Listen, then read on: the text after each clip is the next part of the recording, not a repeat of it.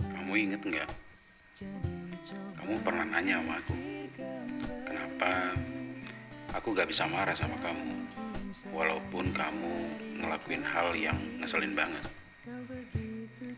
Ya, aku gak bisa marah sama kamu, karena aku sayang sama kamu.